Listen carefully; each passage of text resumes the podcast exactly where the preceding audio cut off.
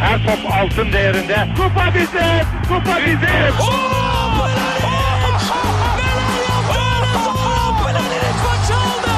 Dengeli de attı. İsabeti de buldu. Matta Fontervi. Zora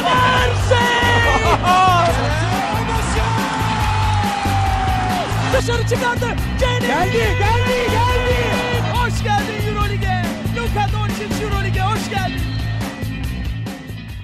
İkili Oyun'un 8. bölümünden herkese merhaba. Ben Serkan Mutlu. Mikrofonun diğer ucunda ne kadar şaşırtıcıdır ki Ali Aktin ve Tancan Fümen var. Selamlar çocuklar. Merhaba.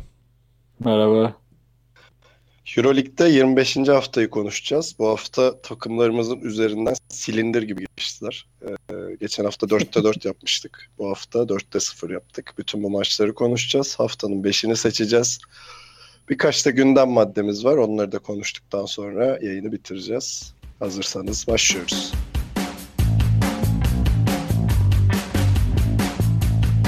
Haftanın ilk maçında Galatasaray CSK deplasmanındaydı. Sonuç da çok sürpriz olmadı açıkçası. En azından bence. Ee, Tancan senle başlayacağım. Yani Galat mesela Galatasaray Blake Ships'siz hadi bir de Prezic var da çok bir şey değil. Yenebilir miydi CSK? Böyle bir şey bekleyebilir miydik? Ya bence Black Sheep ve Emir'den daha büyük bir eksiği vardı maçta Galatasaray'ın bütçe. Bütçe olsaydı bence maçın sonucu çok farklı olabilirdi. ya şaka bir yana hani evet Galatasaray'ın CSK deplasmanında kazanması çok zordu hani maç öncesinde baktığımızda. Ama yine de çok iyi başladı ya. Ben şaşırdım. Hatta ilk periyot o kadar sakin oynuyordu ki Galatasaray. Sakin pozisyonları bekliyor. Savunmada devamlı yardımlar zamanında geliyor. Hiç hata yapılmıyor. Hücumda böyle forvetteki pikler inanılmaz iyi oynanıyor. D'yi falan acayip kullandılar. Hani Şirp yokken özellikle hani D'yi devreye sokmaya çalışıyor Ergin Ataman ama tabii pek üzerine çalışılmış bir durum yok orada belli ki. Biraz böyle zorunluluktan. Ee, ama ikinci periyotta tabii CSK ağırlığı koyunca o periyotta açılan farkı Galatasaray da üstüne dar rotasyonuyla beraber tabii 3. ve 4. periyotta kapatamadı. E, çok sürpriz bir şey yoktu ortada. Hani Galatasaray'ın bu maçta şansı da kalmadığı için hani bu maçla ilgili çok derin analizler yerine hani genel durumuna bakarsak e, hep 3-4 haftadır dediğimiz gibi yani rahatladı kafaları. Evet deplasmanda CSK yenmeleri zaten zordu ama artık içeride oynayacakları maçlarda bir iki takıma daha ben Real Madrid gibi hala sürpriz yapabileceklerini düşünüyorum. Ama tabii yine de bu rotasyonla artık ligde ne yapacaklar o daha kritik duruma geldi bence Galatasaray için yani Türkiye Ligi'nde. Bir de bu maç özelinde hani Fittipaldi'ye bir değinmek istiyorum. Hani ilk geldiğinde daha bekleyerek yaklaşıyorduk Fittipaldi yani uyum süreci falan. Ergin Ataman'la bu süreçler zaten daha zor da. Ya ee, Ali bize bir üst seviyeye taşır mı falan diye sorular soruyordu öyle bir. yani ta- artık taşımak bir yana yani iki taraflı zarar vermeye başladı. Yani savunmada da inanılmaz düşük ve hani kendisi e, takıma zarar verebilecek seviyede Ergin Ataman da böyle sanki daha mı saha içinde atışıyor gibi. Ergin Ataman zaten bir noktada küstü. Klasik bir hareket olarak. 3 faaliken oyundan bile almadı falan. Hani bu tip durumları artık daha az yaşayıp e, keşke McCollum tabii Euroleague'de de olsaydı. Yani Türkiye Ligi'nde başladı tekrar oynamaya yeniden döndü ama e, bu saatten sonra artık Galatasaray Euroleague maçlarını çok irdelemeden maç özelinde e, o günü değerlendirerek konuşmaya devam ederiz herhalde. Ya Fittipaldo geçen hafta da söylemiştim. Bence Ergin Ataman'la anlaşamıyorlar. Zaten e, hangi maç hatırlamıyorum. Bir 3-4 maç önce böyle ilk yaptığı hatayda bağırıp çağırıp kenara almıştı. Ondan beri herif zaten oynamıyor. Bu maçta da Can Korkmaz'a ondan daha çok süre vererek herhalde mesajı vermiş oldu. E, neyse Ali sana geçiyorum. Sen nasıl gördün bu maçı? Ee, yani ben de Tancan gibi aslında hani bir şaşırdım başta. Hani Galatasaray'ın bu böyle rahat oynamasını beklemiyordum. Yani, e, CSK'nın son haftalarda bir düşüşü var. Kendi oyunlarından biraz uzaklaştılar. Ee, öyle olunca e, CSK kötü de başlayınca bir acaba demedim değil. Ee, ama ikinci çeyrekte gel, bir vitesi büyüttü CSK. Ciddiye aldı işi. Orada zaten kopan farkı maç boyunca Galatasaray bir daha toparlayamadı. Ee, Galatasaray'da tabii şimdi Shield hem kadro dışı hem sakat zaten. Ee, o boşluğu Göksen'ine teslim etti Ergin Ataman ama Galatasaray bu oyunu gerçekten Göksen'in oynaması imkansız. Bir de daha önce burada da beraber konuşmuştuk. Yani Göksen'in iyi bir savunmacı gibi gözüküp aslında takıma çok zarar verici işler de yapıyor. Ee, onun handikapını da çok e, bariz olarak birkaç pozisyonda yaşadı bu maçta Galatasaray. Ee, şimdi gidip adamların point guardına bir numarasına inanılmaz bir baskı yapıyor. Ee, iyi bir savunmacıymış gibi. Sonra bir bakıyorsun arkasında kalmış. 5'e 4 CSK hücum ediyor.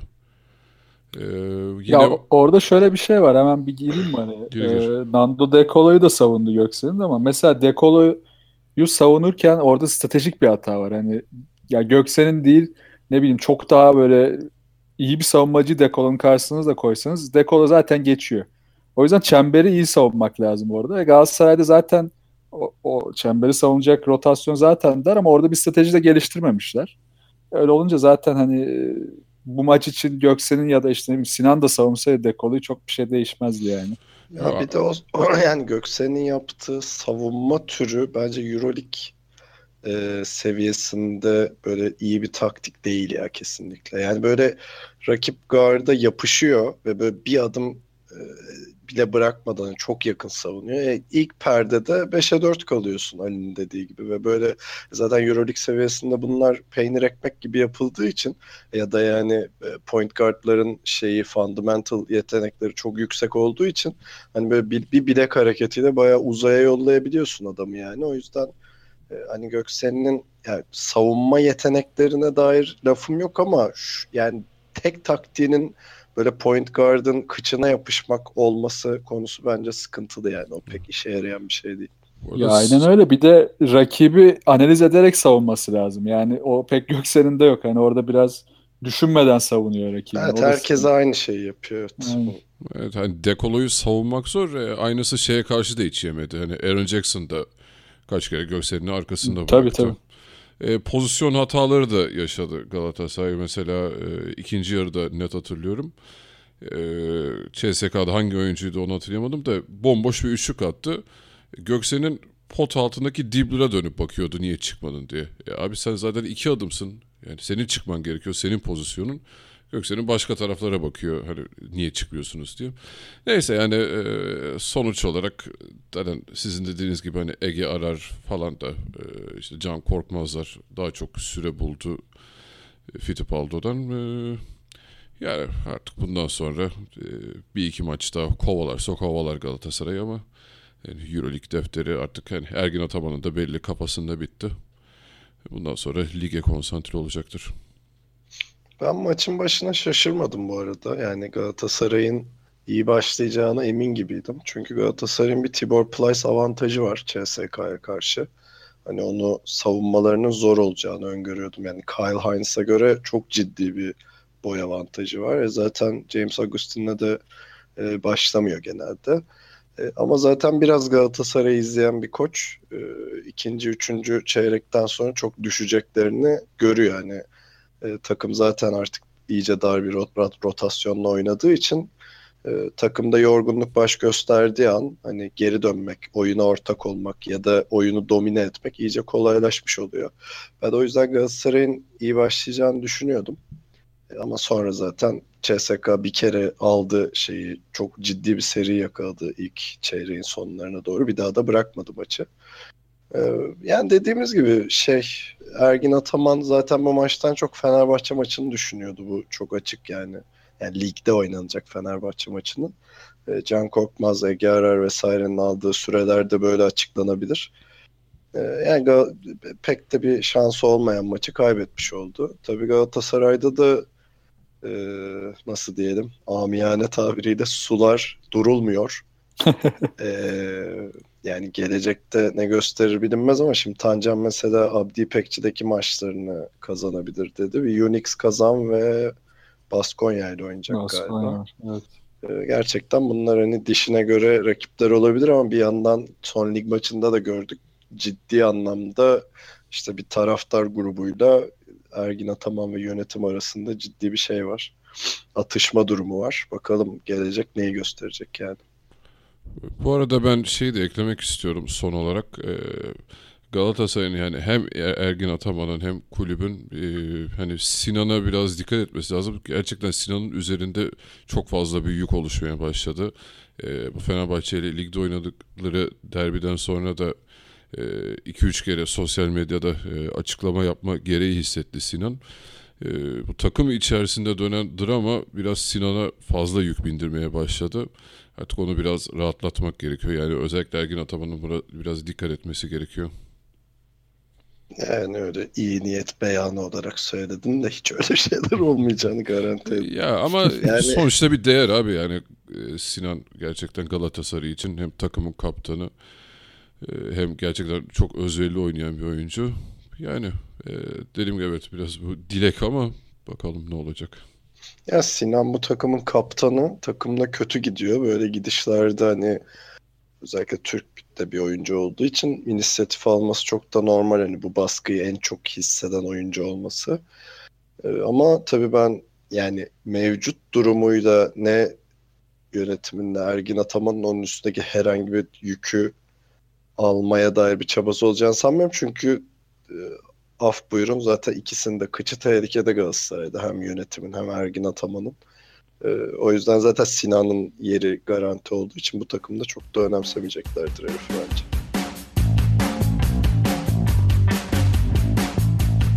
Temsilcilerimiz adına haftanın ikinci maçında Fenerbahçe evinde Baskonya'yı ağırladı ve karşılaşmadan mağlup ayrıldı. Bu Fenerbahçe'nin Ülker Arena'daki üçüncü mağlubiyeti oldu bu sezon.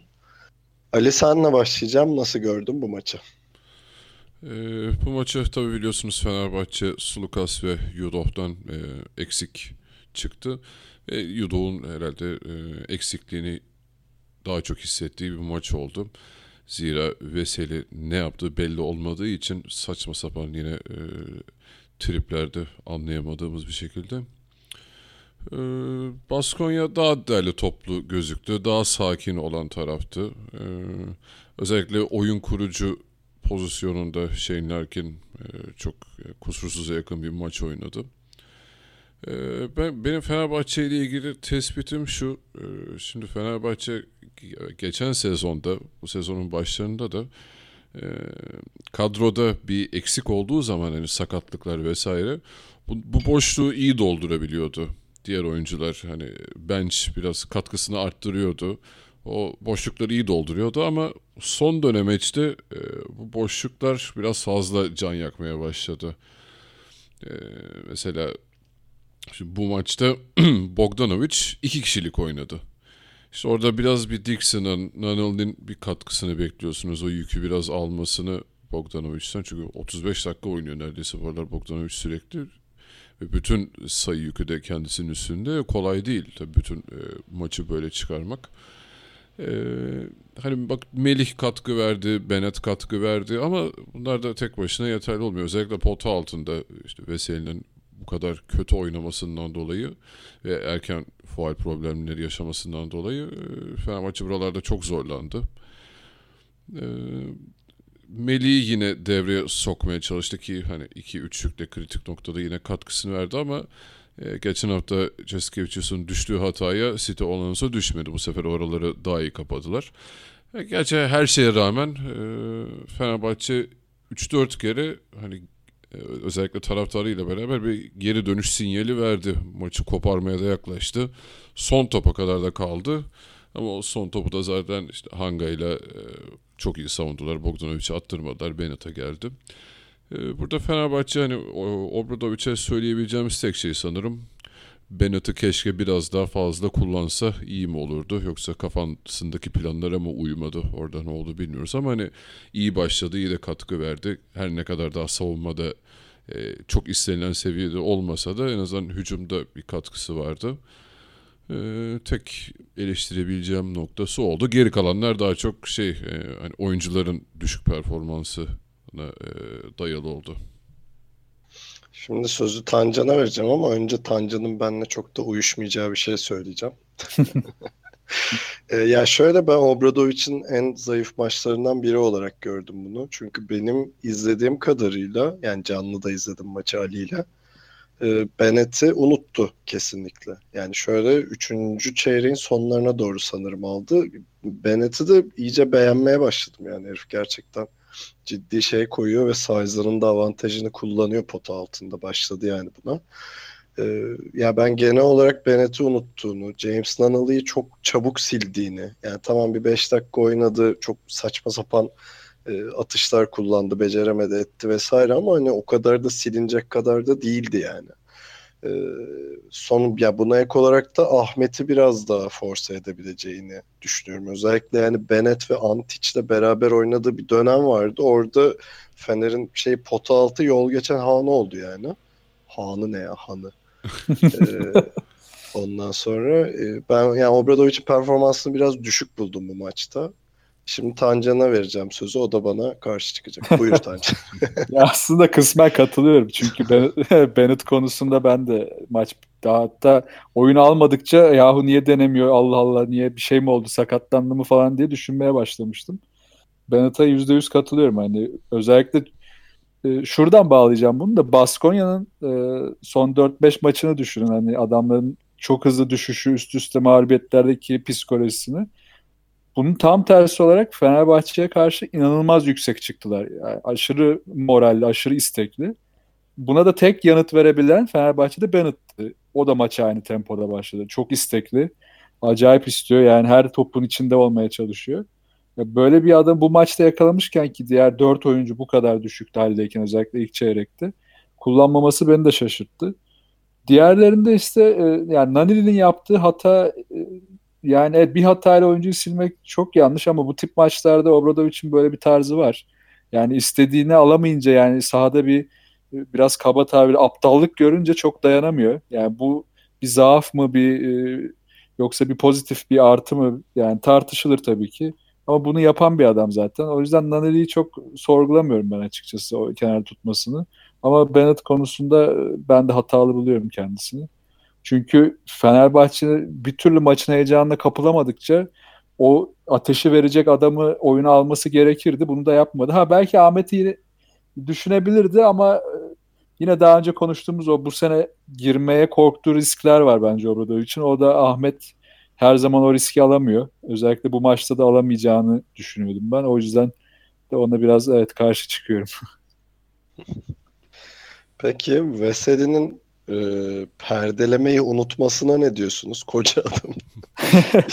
ya ben artık şey düşünüyorum yani baya böyle bir mental sorunu var galiba mesela. Zihin Abi böyle götünü falan ileri çıkararak falan garip perdelemeler deniyor ya böyle iyice sinirim basıyor herif. Ya işe yarasa yine yani ilk geldiği sezonu hatırlayın kenardan geldi yani Fenerbahçe'deki ilk sezonu kenarda, kenardan gelip yaptığı en büyük etki pick and roll'lerdeki devrilmesi ve çoğu topu smaçla falan tamamlayıp takımı ateşlemesiydi. Ya şimdi yaptığı screenlerde bırakın hani mismatch yaratmayı yani devrilecek değişimi bile sağlayamıyor. Yani o hareketi de yapamıyor. Ayaklar inanılmaz e, yavaş. Yani ne oldu? Mental bir sıkıntısı mı var ben anlamadım. Bir de üstüne gidip her maç aynı faali yapıyordu. Bu, bu maçta ikişer ikişer yapmaya başladı aynı faali. Screen'de e, show up'a çıkıp hücum faali yaptırmaya çalışıyor ama her seferinde savunma faali alıyor ve bunu da inatla yapmaya devam ediyor. Ha burada şunu diyebilirim. E, Obradovic Naneli'yi bu kadar cezalandırırken Yudo da cezalandırabilir, Wesley de cezalandırabilirdi ama Yudo olmadığı için Wesley ucuz yırttı bu maçta. Ya zaten e, Yudo varken Wesley'nin sürelerini düşürüyor eğer buradaki Tabii. gibi sorun yaşarsa yani çok da gömmek istemiyorum meseleyi ama bir konsantrasyon problemi olduğu açık yani bu sene inanılmaz bir faal problemi yaşıyor böyle yani son maçlarda faal problemi yaşamadığı maç hatırlamıyorum ben. Üçer dörder alıyor hatta oyun dışı evet, kaldığı tabii. maçlar da oluyor. Ama o yani şeyin ardından e, pick and roll'da böyle hücum faal aldıracağım diye böyle yaptığı bir hareket var onun artık textbook vesedi haline geldi. hani iki maçını izleyen biri zaten şey yapıyordu. Şimdi bu herif karşıma çıkıp bana hücum faal aldırmaya çalışıp faal yapacak diye bekliyordur yani. Hani böyle çok garip bir tercih o anlayamıyorum. Ee, yani Yudo'nun olmadığı bir maçta hani bunları yaşaması normaldi. Bence Yudo olsaydı çok daha değişik bir maç olabilirdi Fener için. Bu arada gene de kazanabilirdi. Ee, hani o geri dönüşü gene ortaya koymayı başardı ama e, biraz da Baskonya'nın çok yüzdeli üçlükleri sayesinde diyeyim. Hani şey yüzde 43 ile atmışlar 50'ye yaklaşmışlar. E, Fener maça e, yani ortak olduysa da koparamadı maçı. Belki o son topta Bogdan biraz daha şey yapsaydı, eli daha az titreseydi diyeyim, biraz heyecan yaptı gibi oldu. Ee, uzatmaya bile götürebilirdi ama olmadı. Orada da iyi baskı yaptılar ama bir de adam yorulmuştur bu arada. Ben şeyle ilgili bir şey daha söylemek istiyorum. Hani Veseli ile ilgili e, asıl bence endişe veren kısım da şu. Hani bu e, psikolo, e, psikolojiye şeyle girdi. Yani başında Obradoviç gibi bir koç varken böyle saçma sapan oynuyor. Yani kendisine odaklayamıyor. Hani bunu Obradoviç toplayamıyorsa kimse toparlayamaz herhalde Veseli'yi bu saatten sonra diye düşünüyorum ben. Zaten Veseli'nin en büyük sıkıntısı NBA ile ilgili sıkıntısı da bu yani. Hani zihinsel yani tamamen sağlıklı bir kafa yapısına sahip olsa ve devamlı her maça hazır şekilde oynayabiliyorsa zaten iki sene önceden NBA'ye tekrar dönmüştü da hiç Avrupa'ya gelmeyecekti. Evet Ama bu evet zaten şey, ama şimdi Veseli'nin bu e, şeyi düşüşü bireyselliğin dışında da takıma zarar veriyor. Yani dikkat ettiyseniz Fenerbahçe maç boyunca yardım savunmasında berbat durumdaydı. Ya. Yani Veseli'nin e, yardımları rezalet. Kalinic devamlı yavaş kalıyor. Datome zaten yetişemiyor. Yani Fenerbahçe'nin bu tip maçlardaki alamet farkı savunması ve o savunmayı bir anda sertleştirmesi ve yardımların e, en iyi ve en doğru şekilde gelmesiydi. Bu maçta çok yok denecek kadar azdı yani. Çok kötüydü.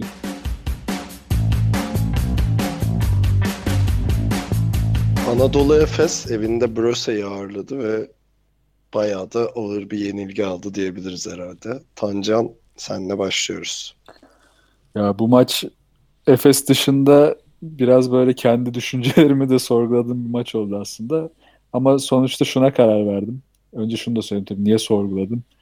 Yani Anadolu Efes son 5 maçında özellikle Kızılyıldız sonrasındaki sürecini hep ayrı tuttuk. Ayrı değerlendirdik. İşte oyun düzeninin oturması, e, burada artık rollerin daha belli olması, e, herkesin görevini iyi yapmasını falan konuşuyorduk.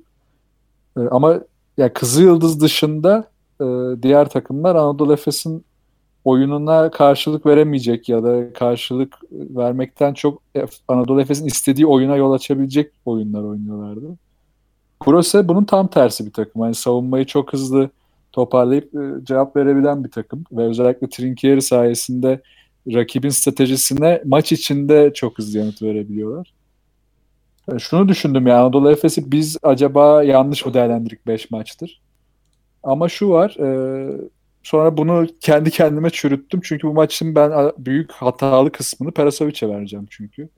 Yani Perasovic... Zihinsel yolculuğunu takip Ve yavaş yavaş şey, Rick and Morty tadında devam edeceğim. yani Perasovic e, kendi oyun planı dışında yani Efes Pilsen'in oyun planı dışında maç öncesindeki bayağı Ergin Ataman gibi takılıp hiçbir şey yanıt veremedi ya. Yani ilk çeyrekteki muhteşem oyundan sonra Trinkieri e, Derek Brown'u çemberden uzaklaştırdı. Onun yardım savunmasını kesti. Hücumda Efes'in iyi yaptığı her şeyi bozdu. Kolay üçlük vermedi ve buna karşılık Anadolu Efes hiç, hiçbir yanıt vermedi ya. Yani bunu yapmamak zaten intihar gibiydi maçta. Yani bunu çok aklım almadı ve üstüne de e, maç içinde Granger'ı kay- kaybetti iki kere. Üçüncü, çe- üçüncü, ikinci yarının başında ve dördüncü periyodun başında başlatıp bir dakika oyunda tutup çıkardı. Yani bu o seviyede bir oyuncu için çok mantıklı hareketler değil. Hani bir kere yaptın okey bundan döndün. Dördüncü periyotta neden tekrar başlatıyorsun? Yani Granger zaten bu çizgiyi tutturamadı maç içinde. Üstüne hani bunu yapmanın hiçbir anlamı yok. Ki maçın sonunda da oyunu alıp ondan bir şeyler bekledi ama artık kaybetmişti. O da üstüne üçüncü hata oldu. O yüzden bu maçın ben e, ana suçlusunu Perasovic ilan edip önünüze atıyorum. Ali senle devam edeceğim. Ya ben Efes'in hani zorlanacağını düşünüyordum kendi evimde. Çünkü Trinkieri gerçeği var. Tancan dediği gibi. Hem maçlara çok iyi hazırlanıyor hem de maç içinde gidişatı değiştirecek hamleleri çok iyi yapıyor. E, elinde de iyi bir kumaş var hani e, kadro olarak. Yani dünyanın en pahalı takımı değil elbette ama takım olarak çok iyi hücum eden, savunma yapan vesaire oyunculara sahip. E, o yüzden zorlanacağını bekliyordum diye bir ara yorumla Ali'ye geçiriyorum sözü. Abi zaten ben genel olarak hani Brose'nin e, hani şu an puan tablosundaki yerini çok doğru bulmuyorum. E, oynadıkları basketbola ve takıma işte koçlara vesaireye bakarsak e, ki sezon başından beri Brosa'yı takip edenler hatırlar. E, sanırım en az 3 maçı son topta ve hakem hatalarıyla falan kaybettiler. E, çok daha iyi bir yerde olabilirdi Brose şu an. E, Tancan'a katılıyorum. Perasovic'in hatalı tercihlerini bol bol gördük. E, buna karşın Brose maçtan hiç kopmadı. Hani bu maç sabaha kadar oynansa hiçbir değişiklik olmazdı. Çünkü Efes'te o geri dönüş sinyali, bir savunma sertliği, bir cevap e, hiçbir şekilde göremedik maç boyunca. E, onun haricinde Brose'nin çok insanüstü bir üçlük yüzdesi vardı maçta. %70 ile attılar. Yani, e, o çok dikkat çekici bir istatistikti. E, ya Brose elindeki her türlü malzemeyi, her şeyi çok e, yüksek verimli kullandı bu maç boyunca. Yani hiç şans tanımadı Efes'e. Efes gerçekten e, savunmada bayağı kaybolmuş gibiydi. Hani e, iyi savunma da maçı getirebilirdi belki ya da o farkı biraz eritebilirdi ama e, bu noktaya gelmiş bir maçta yani fark iyicene açılmışken o savunma sertliğini göstermeden, o takım oyununu göstermeden oradan dönmesi zaten çok zordu. Ve maç boyunca da ben o hissiyatı hiç almadım zaten. Sadece şunu diyebilirim. Umarım e, gerçi hani bu teknik anlamda da yani yapısal anlamda da Tancan'ın dediği gibi hani Brose e, Efes'e ters gelecek bir takımdı. Ee, umarım Efes hani bunu sadece bir maçlık bir dönemsel bir şey olarak kabul eder. Bunu hani performans düşüklüğü yaşadığı bir maç olarak kabul edip e, kalan son 5 maçında e, biraz daha çıtayı yükseltir. Ya genel olarak baktığımızda Brose gerçekten çok efektif hücum etti. Hani ben e, maça baktığımda hani böyle bu yüksek yüzde diyoruz ama hani yüzde yetmiş ama 13 tane üçlük denemiş herifler 9'unu atmışlar. Bu ne demek? Doğru hücumu bulmak. Hani e, hiç de öyle el üstünden zor üçlükler değil. Doğru hücum, top döndürerek doğru adamı bulmak ve onunla üçlük denemek şeklinde. Zaten baktığımızda Anadolu Efes'in hani ikilik ve üçlük denediği toplam top sayısı 71. Bröse'nin 56. ee, hani e, Efes 14 tane hücum reboundu almış. Bröse 5 tane almış. Baba ne yaptınız bu hücum reboundlarında yani hani e, sonuçta baktığımızda Efes'in çok ciddi bir e, hani şut sorunu yaşadığını yani boş atışı bulmak ya da gününde oyuncuyu bulma sorunu yaşadığımızı görüyoruz. Her şeye rağmen Cedi'nin hani sevdiği bir sevdiği alanları bulduğu bir maçtı ama ne zaman Örtel topu domine etmeye başladı. Cedi tekrar kabuğuna çekildi gibi oldu. Oysa maça çok iyi başlamıştı yani. Yani Efes'in gene ben hani hep şeye çok dikkat ediyorum maçlarında. istatistiklerde en çok dikkat ettiğim Efes'te asist sayıları. Ee, gene 20'nin altında kaldı. 13 asistle bitirdiği bir maçı kaybetmiş oldu Anadolu Efes. İsterseniz bir de gelecekten konuşalım. Çünkü Efes'i bayağı zorlu bir şey bekliyor, fikstür bekliyor. Hani önce bir Makabi ve Makabi'yi geçecekler. Hani orada bir galibiyet cepte diyebiliriz belki de ama sonra bir Žalgiris deplasmanına gidecekler ki playoff için en büyük rakipleri Daçka ile beraber. Ee, sonra Fenerbahçe, Olympiakos, Real Madrid yani ilk dörtteki üç takımla birden maçı var Efes'in. Allah kolaylık versin. Allah'tan bir kısmı içeride. Aynen. Aa, oradaki yani orada... tek artısı şu olabilir tabii biz kağıt üzerinde işte takım ismi olarak baktığımızda çok korkutucu bir tablo ortaya çıkıyor ama mesela Real Madrid maçının son maçı oynayacak. Real Madrid de zaten garantiledi artık ilk üçü. Ee, hani biraz orada belki çok zorlamazlar ya da işte Olympiakos'ta 29. maç olarak çıkacak onlara da. Hani bir şansı var. Ee, Olympiakos'a Real Madrid'de o noktalara kadar kayıpsız gelirse belki bir e, şans biraz bir düşüş, bir konsantrasyon kaybı yaşayabilirler. Bu geçen sene biliyorsunuz Fenerbahçe olmuştu. Artık yani birinciliği garantiledikten sonra ister istemez oyuncularda bir düşüş oluyor. Ee, hani öyle bir bakış açısıyla bakmak isterim ama e, evet o Makabi maçından sonraki e, süreç çok zor olacak. Yok zaten bu beşlideki en zor ve muhtemelen de en zevkli maç Jargiris olacak. Kesin kesin. Ee, Yani orada ben merakla bekliyorum. Hani sevdiğimiz iki takımı izleyeceğiz resmen. Hatta e, şey baya böyle mahkemede bitecek bir maç olabilir o. Gayet geçebilir yani. Ya hem zor bir maç olacak hem de ben yani Anadolu Efes'in Jalgiris'e karşı bu kadar avantajı varken bu maçta çok ilginç bir skorda çıkabileceğini düşünüyorum ama bakalım ya Efes lehine. Yani beklenenden daha farklı bir skorla dönebilir Anadolu Efes orada.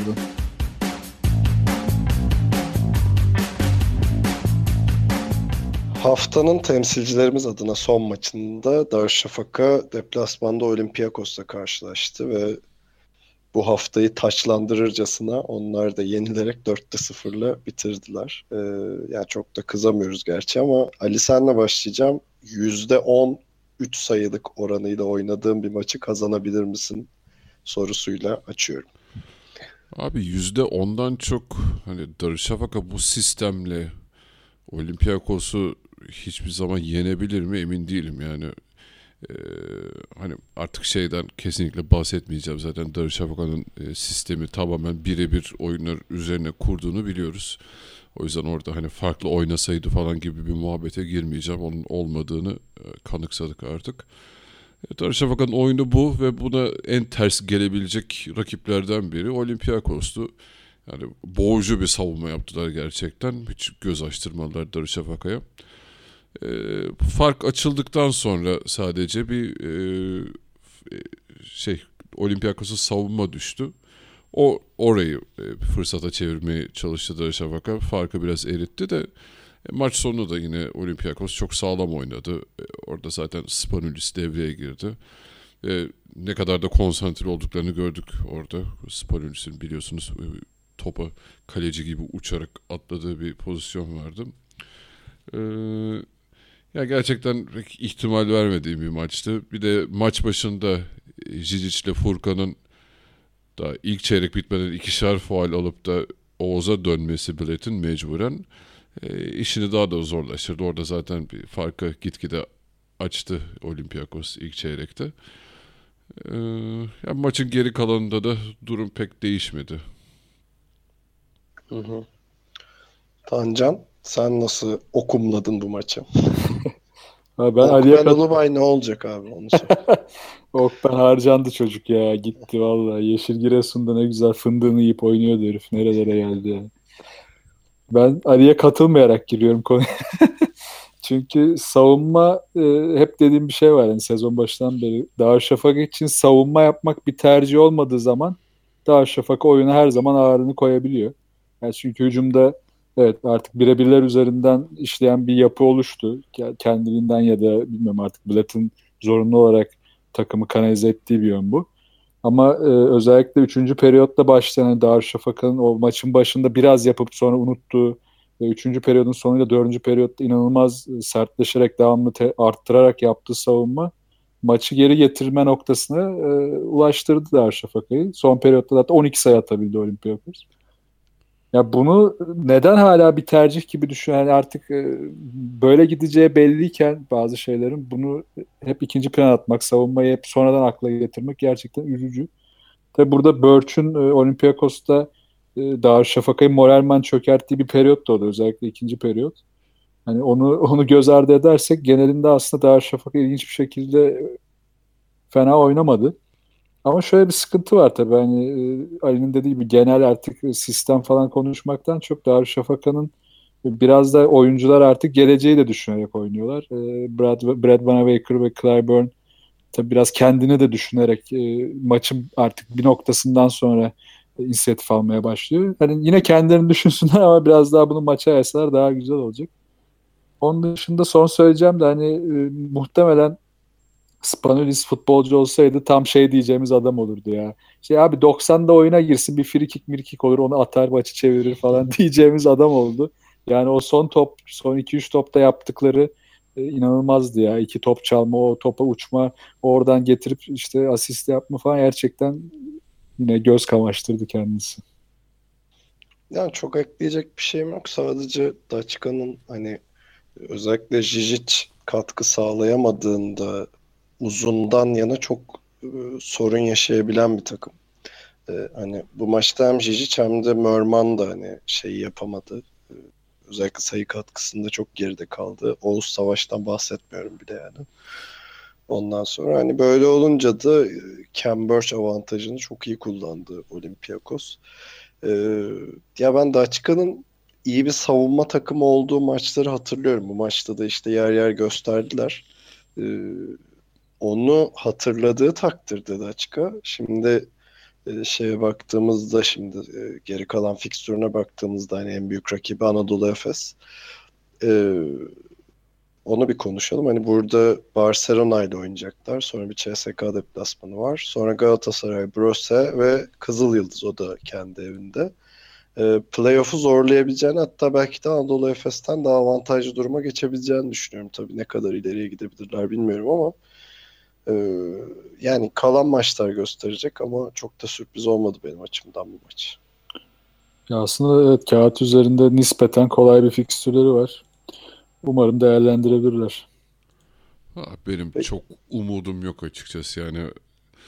Yani çok da bilemiyorsun şu an bu saatten sonra Darış'a bakalım ne yapacağını. Hem maç maç ilerlediği için e, tamam hani bir yandan e, Vanamaker'ın artık çok standarda gelmiş bir e, performansı var maç içerisinde.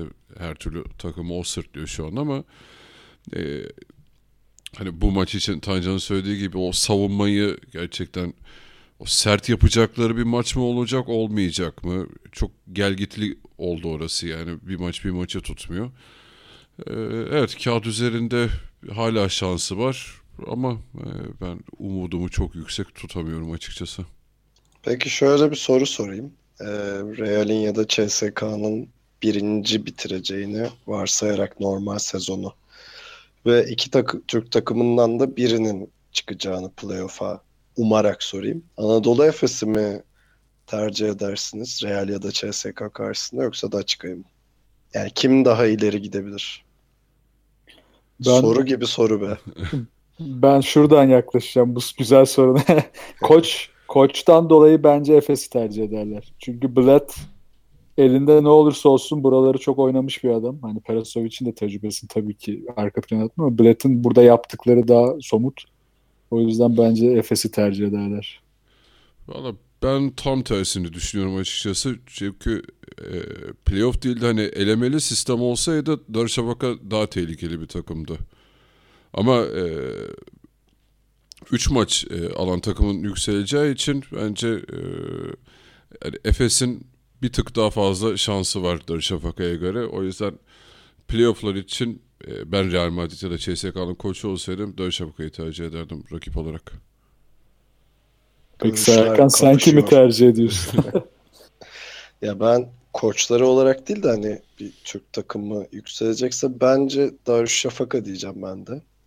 Ee, hani hem Bled faktöründen diyeceğim bunu hem de Darüşşafaka'nın ne olursa olsun şöyle bir avantajı var. Hani hep söylüyoruz bu sistemsel sıkıntılar vesaire ama bireysel olarak çok hani üst düzey yetenekleri var Darüşşafaka'nın ve hani şimdi mesela bu maçta ne bileyim Wilbeck'in işte sahaya istediğini koyamadı ya da ne bileyim e, şey e, Bertans'ın işte gerçi bu maç oynamadı ama e, acayip oynadığı maçlar var vesaire. Hani böyle böyle adamların sürpriz yapabileceği durumlar var. O yüzden ben hani Daçka'nın çıkmasını isterim.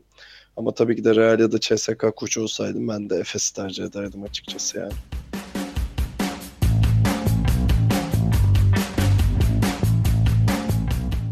Klasikleşen köşemizde bu da nasıl bir lafsa haftanın beşini ve koçunu seçeceğiz şimdi.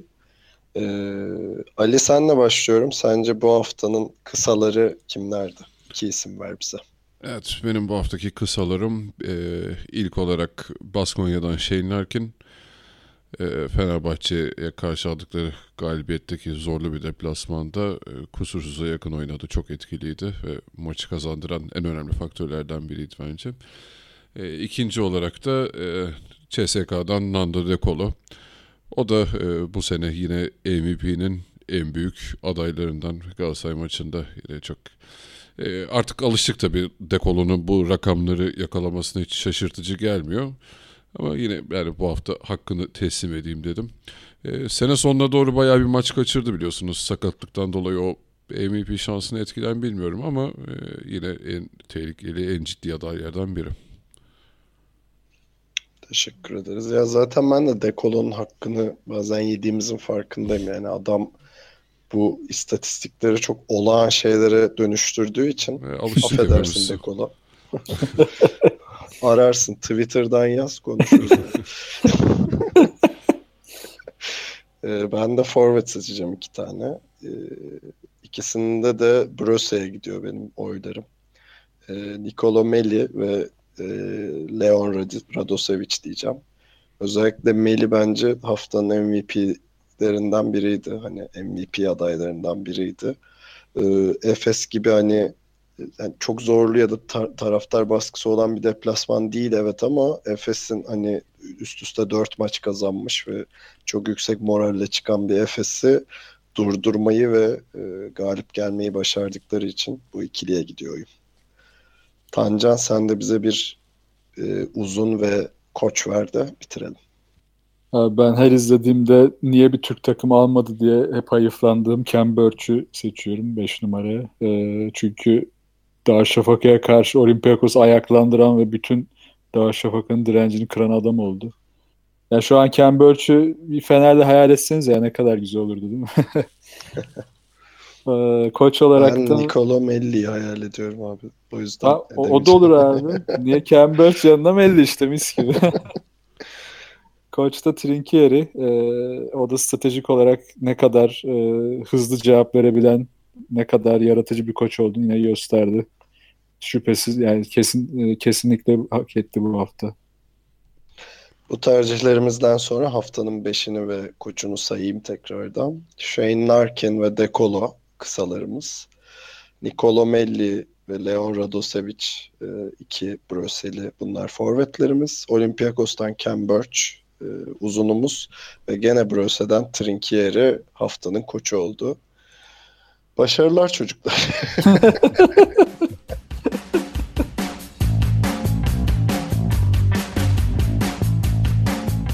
İlk gündem haberimiz Darüşşafaka'nın gardı Brad Vanamaker'dan. Kendisi Euro Hoops'a bir röportaj vermiş. Bu röportaj bayağı tefrik halinde yayınlansa yeri yani çok bayağı uzun konuşmuş. Ama özetle şunu diyor. NBA'ye gitmek istiyorum elbette. Darüşşafaka'da playoff'a kalsa ne güzel olur diyor. Ee, Keşke. Ee, ama biz hani bu geçen hafta da konuştuğumuz Darüş- e, şey Doğuş grubuyla Fenerbahçe arasında konuşulan bir anlaşma olasılığı var. Hatta bu hafta bir de şey konuşulmaya başlandı. Ee, başta Vanamaker olmak üzere 2-3 oyuncunun Fenerbahçe'ye gitme ihtimali konuşulmaya başlandı. Ee, bunu bir tartışalım hadi. Yani Vanamaker Sizce bir NBA şansı olur mu yoksa Fenerbahçe'ye mi gelir? Fenerbahçe'ye gelirse de ne olur? Ya Vanamaker aslında yaş olarak hani tam olgunlaşma yaşında şu an 27 sanırım ya da 28. Yani gösterdiği performans hani Avrupa'daki yerini bayağı sağlamlaştırdı özellikle bu sene. Yani ne kadar e, bir takım ahengi içinde oynamasa da e, sene başına göre bayağı iyi durumda. Ama NBA'ye gelirsek e, tabii ister istemez hep şeyle kıyaslıyorum. Yani e, Atlanta'ya giden evet Guard'ın adını unuttum bu arada. Malcolm Delaney ile kıyaslıyorum. Yani evet fizik olarak aslında NBA'ye çok uygun. Deliciliği hiç fena değil ama çok istikrarsız bir şutu var. Yani şutunun kalitesini biraz daha arttırırsa Delaney'den hallice ben NBA'de iş yapabileceğini düşünüyorum Vanamaker'ın. Ali. Ee, ben de yani şimdi konuşurken düşündüm hani hangi, acaba hangi takım iyi olabilir Vanamaker için hani bir, bir cevap da bulamadım. Hemen ilk aklıma gelen bir şey olmadı ama neden olmasın hani bu sene gerçekten performansını arttırdı. Tancan'ın dediği gibi e, çok iyi bir deliciliği var. İçeri drive etmede bayağı başarılı. E, giderek de üzerine koyan bir oyuncu. E, yaş olarak da uygun. E, Hani orada belki e, çok fark yaratan bir oyuncu konumuna gelemez ama e, rotasyonlarda gayet kendine süre bulabilir. Ha, Avrupa'da da kalırsa gayet e, değerli bir oyuncu haline gelmeye başladı. Burada da her zaman talibi olur yani. Ya ben NBA'de çok iş yapabilecek ışık görmüyorum açıkçası Wanamaker'da. Yani beğendiğim bir oyuncu ama Avrupa basketbolundaki yani yetenekleri Avrupa basketbolunda parlamasına daha olanak sağlıyor diye böyle politik konuşayım. ee, o yüzden hani olası bir Fenerbahçe'ye giderse Fenerbahçe'ye çok şey katabilir. Daçka'dan da çok şey alıp götürebilir çünkü yani e, takımı için gerçekten bayağı savaşıyor bu sene. Hani her maç 30 dakikanın üzerinde rol alıp e, hani ciddi anlamda katkı koyuyor ortaya. E, yani o yüzden ben Avrupa'da kalmasını ya da işte Fenerbahçe mi gidecek ne yapacak bilmiyorum ama kendisi için daha hayırlı olacağını özellikle Tancan'ın dediği gibi o şutunu biraz daha belki bu arada kötü bir şut yok kesinlikle ama istikrarlaş, evet. istikrar kazandırması gerekiyor şutuna. Ee, o yüzden hani belki bir sene daha Avrupa'da kalmayı düşünebilir herhalde. Zaten evet. herhalde bir, bir, o bir teklif bir şey bir izleyen bir takım olsa da duyardık kendisini. Ya bu arada Değil şey diyeceğim hani bunu Tancan benden daha iyi bilir ama bildiğim kadarıyla e, bu yeni sezonun NBA draftında e, lige bayağı bir kısa katılacak. Evet bu sene öyle. Ha, bayağı, bayağı bir şey kısa enflasyonu sağlam, var. Sağlam evet. abiler gibi. e, onların tabi arasında kendine yer bulabilir mi? Red Wanamaker e, o bir soru işareti. Hani ancak bu durumda ikinci sırayı falan düşebilir. E, ben mesela orada Will Becky'nin daha şanslı olduğunu düşünüyorum. Oyun stili olarak Wanamaker'a kıyasla. Ki Will Beckham'ı zaten gözüne kestirdi ya takımlar. Hani yine konuşmuştuk galiba. Bu Avrupa'da izlenen özellikle NBA bu sene uyabilecek 10 oyuncu gibi bir liste dolanıyordu. Orada Will Beckham var zaten direkt. Yani hem çünkü şu yüzden çok değerli Will Beckham. Şutu, şutu çok iyi. Üstüne de iyi savunmacı. Çok hızlı. Açık sahada da hareketli. E, bütün e, modern oyunun gerektirdiği her şeye sahip. Yani bir de yaşı da daha genç. E, Will Beckham çok daha avantajlı Vanamaker'a göre. Ha ama Vanamaker Fenerbahçe'ye gelirse de cuk oturur ya. Yani Fenerbahçe'nin hani şu an Dixon'ın yaşı düşünüldüğünde 83 doğumlu. Esolukas'ın e, yani lider olamayacağını denedi ama gördü biraz da Fenerbahçe. Yani yine evet rotasyonda her zaman faydalı bir oyun olacak. Oyuncu olacak. Ama Fenerbahçe'ye gelirse Vanamaker özellikle hani Bogdan üzerinden oyun yönlendirebilen bir takım da olduğu için hem e, skorer yönüyle çok katkısı olur hem de şu an Fenerbahçe'nin zorlandığı dericilik konularında da çok faydası olur. Ya inanılmaz oturur Fenerbahçe'ye. Evet Fenerbahçe e, katkısı tartışılmaz. Ama diğer tarafta Fenerbahçe e, Bobby Dixon'la sözleşmesini uzattı. Ben Obradovic'in kolay kolay e, pek şeyde düşünmüyorum. Hani Sulukas'a sezon sonunda eyvallah diyeceğini de düşünmüyorum. Kalacak gibi geliyor. Bir duyumum yok bu arada. Hani tamamen e, şey konuşuyorum. Kendi aklımdan konuşuyorum. E, hani o rotasyona Vanamaker'ı katmak e, tabii ki de Fenerbahçe'yi çok güçlendirir ama diğer taraftan şu da var. E, Fenerbahçe'deki yabancı sayısı bayağı bir artmış olacak ki şu an e, biliyorsunuz Antic bile lig kadrosunda yok. Hani sadece ha belki şey olabilir. E, Dixon'ın da lig şey iptal edilip e, lisansı iptal edilip Vanamaker ve Dixon Sulukas'la. Türk zaten ha bir şey olmaz ona ya. Dixon Türk ya. Ha pardon pardon ya benim e, şey, şey aklım ona. karıştı orada doğru. Aynen. Ee, Teşekkürler Ali. evet. Konuyu çok gereksiz yere Ali karıştırdım Bey, ben bir anda. Mikrofondan alabilir. tamam tamam alıyoruz okey sorun yok. Abi yani şey dediğin aslında şeyler e, şu açıdan mantıklı. Bir anda 3 e, eski tabiriyle point guard olacak ama guard pozisyondaki ki Bogdan'ın da forvet oynanabildiği düşünülürse aslında dar Fenerbahçe'de. O yüzden Sulukas'ı saf bir bir gibi düşünüp eski model bir gibi düşünüp Dixon ve Vanamaker'ı daha iki gibi planlayabilir Obradovic. Ki Dixon'da bayağı ikide kullandığını görüyoruz zaten. Aynen. Şu aynen. an bile. Vanamaker da zaten yani Daşka'nın normal şeyinde topu en çok kullanan adam ama maç içinde bazen Will Beck'in o yerleri değişiyorlar tabii, tabii. zaten. Evet evet. Tabii, Ya tabii. zaten günümüz basketbolunda da artık e, çok kalmamaya başladı. Özellikle tabii NBA'den geliyor bu. E, Hani sadece bir diye bir şey çok kalmadı. Yani her oyuncu gerçekten e, en azından bir iki pozisyonda oynayabiliyor. Artık her takım her takımı yenebilecek güçte.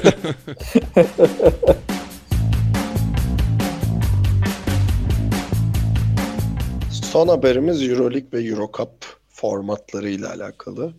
Öncelikle Euroleague CEO'su Jordi Bertomeu nasıl okunduğu ile ilgili pek bir fikrim yok. ee, 2018 ile 2020 yılları arasında Euroleague takım sayısının artabileceğini söylemiş. Buna ek olarak da Türkiye Basketbol Federasyonu Genel Koordinatörü dünyanın en uzun title'lı adamı Ömer Onan e, Euroleague ve Eurocup konusunda şunu demiş hani bu ULEB ile FIBA arasındaki bir garip sorunlarla alakalı da biraz.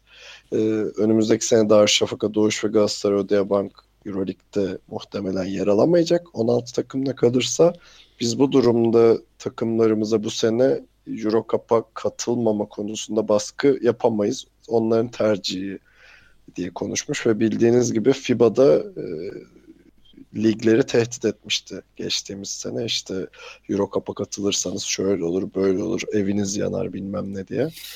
ee, hani iki, iki haber var. Hani birincisi şu tabii Euroleague e, şeyi artarsa, takım sayısı artarsa Daçka'nın durumu ne olur? İkincisi e, bu iki takım yani Daçka ve Galatasaray önümüzdeki sene Eurocup'a mı katılır yoksa Şampiyonlar Ligi'ne mi diye deli sorular. Buyurun. Ya bu konu o kadar bayık bir konu ki aslında ya. Ta 2000'lerin başında da aynı muhabbet olmuştu. Hatta ana, a, eski adıyla Efes bilsen aha, artık hep Anadolu Efes diyebiliyorum ya. Şimdiki adıyla Anadolu Efes 2001'de Super Lig'e katılmıştı. Böyle çakma bir Euroleague oynanmıştı o sene. Yine bu tam e, bu muhabbetten işte FIBA ile e, şimdiki adıyla ULEP organizasyonu arasındaki kavgalardan dolayı. Ya bu bu işin evet ticari yönü çok büyük de yani şeye döndü olay ya. Hani kimse çocukla ilgilenmiyor. Devamlı anne baba kavga ediyor. Çocuğu herkes atıyor ortaya. Hani e, bir de böyle şey zengin amca var, böyle Euroleague var. O onu o böyle o ne derse o oluyor ama küçükler altta depişiyor gibi oluyor. Yani bilmiyorum bu konu artık bana aşırı bayık geliyor. Bir de işin ucunda böyle şey mafya usulü tehdit yok işte e, dediğin gibi ev, ev yakmaya kadar varan bir tehdit var yani. Ve milli takım seviyesinde FIBA organizasyonlarından çıkarmayı planlıyoruz gibi bir şey var. Ya sen FIBA'sın hani FIBA'nın e, durumu belli ve FIBA'nın şimdiye kadar yaptıklarıyla yapamadıkları ortada. E, ULEP bunları yapabiliyorken ya buna en başta engel olunacaktı ya da o, o tip bir organizasyon yapılacaktı ya da bu iki kurum artık şu saatten sonra bir araya gelip ne yapabileceğini konuşmalı. Hani bu didişme e, pek bir kişiye yaramayacak e, ve açıkçası hiçbir ben Türk takımının da ki şu an hani e, Şampiyonlar Ligi'nde de hiç takip etmedim bu sene ama hani sadece skorlara bakıyorum. Türk takımları iyi durumda. E, Türk takımlarının seneye Şampiyonlar Ligi'nde o hiç challenge olmayan bir ligi seçeceğini hiç zannetmiyorum. Merkez Euro Cup'a gitmek isteyecek. Özellikle Darüşşafaka ve Galatasaray bu işin içindeyken hiç düşünmezler bile yani Şampiyonlar Ligi'ni. Ya bir de Ömer onun haklı olduğu bir konu var. Bu dayatmayı İspanya'ya, Litvanya'ya, Rusya'ya yapamıyorlar. Niye bize yapsınlar ki? Aynen öyle. Ee, yani gerçekten bu yani okey peki dayatma yapıyorsun da milli takımlarla ne alakası var abi? Ne yani nasıl bir mantık bu yani? Çok saçma ya gerçekten. Ya işte pastadan pay kapma mücadelesi tamamen ya bir şey yapacaklarından değil de işte hani ya zaten Şampiyonlar Ligi'nin ben e, çok uzun ömürlü de olacağını zannetmiyorum nedense ya. Hani gerçekten güçsüz bir lig olarak kaldı orası. E, Eurocup'ta daha iyi takımlar var genel olarak baktığın zaman e, daha geçmiş olan takımlar var. Şu an Şampiyonlar Ligi'nde olup da kendi liginde kümede kalma mücadelesi veren takımlar var yani. Bir de sadece hani takım gücü olarak değil hani maddi olarak da çok bir şey e, sağlamıyor Şampiyonlar Ligi. O konuda da güçsüz kaldılar. E, bu dayatmanın da çok bir şey olmadı ortaya çıktı. Gerçekçiliği İspanya'ya falan hiç sökmedi bu işler sonuçta. E, yani orada nasıl ben şey yapabileceklerine de hiç ihtimal vermiyorum. Bir ortak paydada bulaşıp buluşabileceklerine de çok ihtimal vermiyorum. Ee, artık o takımlara, federasyonlara bakacak orada biraz iş. Ee, diğer taraftan şey konusu da var. Yani Euroleague'de şeyin arttırılması, kapasitenin arttırılması. Hani evet daha çok takım görmek daha heyecan katabilir. Yani Euro Cup'ta gerçekten kaliteli takımlar var ve bu takımlar Euro Lig'de olmadıkları için çoğu e, bütçeyi kıstılar. Mesela geçen sene Kuban'da çok sağlam bir takım vardı. E, Şampiyonlar Ligi e, pardon e, Euro Lig bile, bileti gidince dağıttılar o takımı. Keşke kalsaydı da hani e, Euro Lig'de güçlü bir takım izleseydik ama bu yeni formatta da tabii şu var. Bu kadar çok maç varken buraya iki takım eklemek bile bayağı şişirecek e, bu durumu, e, bu Yok, formatı. bu durumda tabii yerel ligler ne olacak? Heh, işte evet yani. orası var. Ya Yani- işte o, Pardon. Pardon. Şey yani bir araya gelip çözülmesini ondan dedim. Hani artık o kadar dönülmez bir yola giriliyor ki yani e, seneye NBA'de işte bütçelerin durumu ortada. D Lig'in bütçesi artacak iki sene sonra. E, Orada sponsorluklar artıyor. O bütçeler yani bir D Lig takımının bütçesi Avrupa takım bütçelerinin üstüne çıkınca burada oyuncu kalmayacak. E, Bunu artık daha görememek e, şeye benzeyecek yani bir noktada iyice yumurta e, göt durumuna benzeyecek yani.